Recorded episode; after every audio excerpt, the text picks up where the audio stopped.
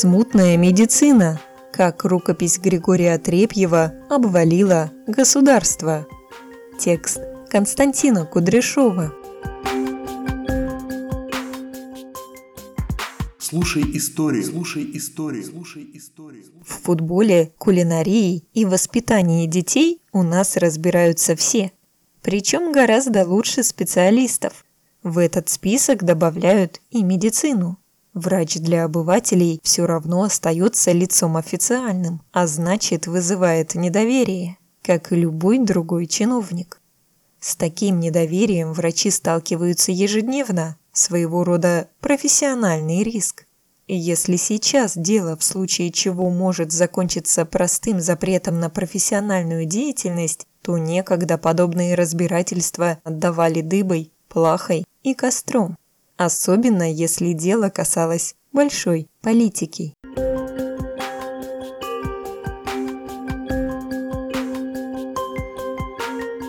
На самом деле медицина и большая политика всегда шли рука об руку. История отравлений и последующего наказания докторов у нас очень богата. Собственно, становление Московской Руси как полновесной империи с этого и начиналось. В июле 1453 года главный конкурент будущего великого князя Ивана III Дмитрий Шемяка покушал курицы, приготовленные поваром Поганкою, и в скорости помер. Об отравлении говорили и после кончины матери Ивана Грозного, Елены Глинской, и после смерти первой жены Ивана, Анастасии Романовой, и даже после смерти самого Грозного царя.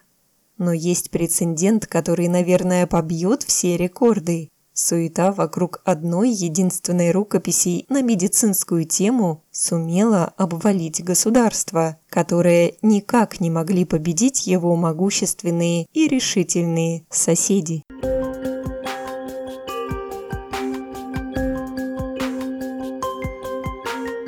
Начиналось все буднично, как обычный донос – Мелкий помещик Бартенев, служащий казначеем у бояр Романовых, состряпал кляузу на имя царя Бориса Годунова. Там, в частности, упоминалась некая тетрадь, в коей писаны приемы от всякой болести, а также приемы, как отраву подносить, дабы сие неведомо было. Это произошло в 1600 году. По воспоминаниям польских резидентов, бывших в то время на Москве, Борис Годунов все свое время не на троне процарствовал, а проболел. А в тот момент он и вовсе слег. Даже в храм его носили на носилках. Разумеется, при таких условиях мелкому доносу от ничтожного в общем человека было уделено самое пристальное внимание. Научной ставки Бартенева и Федора Романова выяснилось. Тетрадь вполне безобидна, поскольку не содержит никаких рецептов по приготовлению и тем более по подаче ядов. Зато Бартенев заявил, что в казне Романовых, кроме медицинских рукописей, хранятся волшебные коренья, коими те бояре хотели доискаться царства. Засушенные коренья действительно нашли. Были они волшебными или нет, неизвестно, зато быстро дознались, откуда те взялись. Рядом с селом Домнино, старой вотчиной боярина Федора Романова, протекала речка Манза. Там располагалось родовое гнездо многочисленных мелкопоместных дворян Отрепьевых. Один из них, Богдан, был даже стрелецким сотником, но нелепо погиб. В пьяной драке его зарезал какой-то литовец. После Богдана остался сын, Юрий или Юшка. Он пошел не по военной линии, а по научно-административной, то есть, пройдя соответствующее обучение, подвязался в аптечной системе. Но служил не государю, а роду Романовых, то есть занимался организацией сбора лекарственных трав и их поставкой в Костромское село Домнино. Царь Борис, в отличие от Ивана Грозного, на бояр руку поднимать боялся. Максимум, чем мог им грозить – ссылкой но боярскую челядь казнили безжалостно.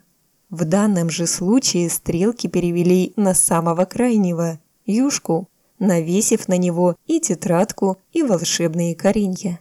Ему грозила виселица. но царской опалы удалось избежать.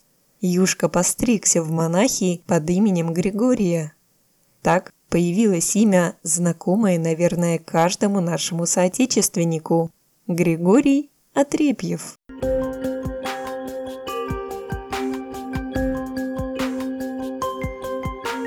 Забавно, что во время короткой своей славы сам Лжедмитрий, то есть Отрепьев, нашел время и для большой государевой аптеки.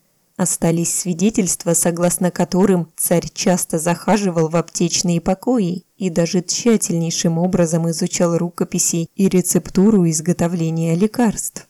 Более того, в приданом, что везла с собой из Польши жена нового царя Марина Мнишек, насчитали восемь восков которые были нагружены исключительно книгами лекарскими и всякими зельями и лечебными кореньями. Причем в Аските лжедмитрием охранялись особенно хорошо. Но царь-медик провластвовал недолго. В принципе, мог бы и не царствовать вообще, кабы не тот злосчастный донос по поводу бесовской тетради. Возможно, если бы Борис Годунов несколько спокойнее относился к ядам и колдовству и больше доверял медицине, смута в том виде, в каком мы ее знаем, миновала бы Русь.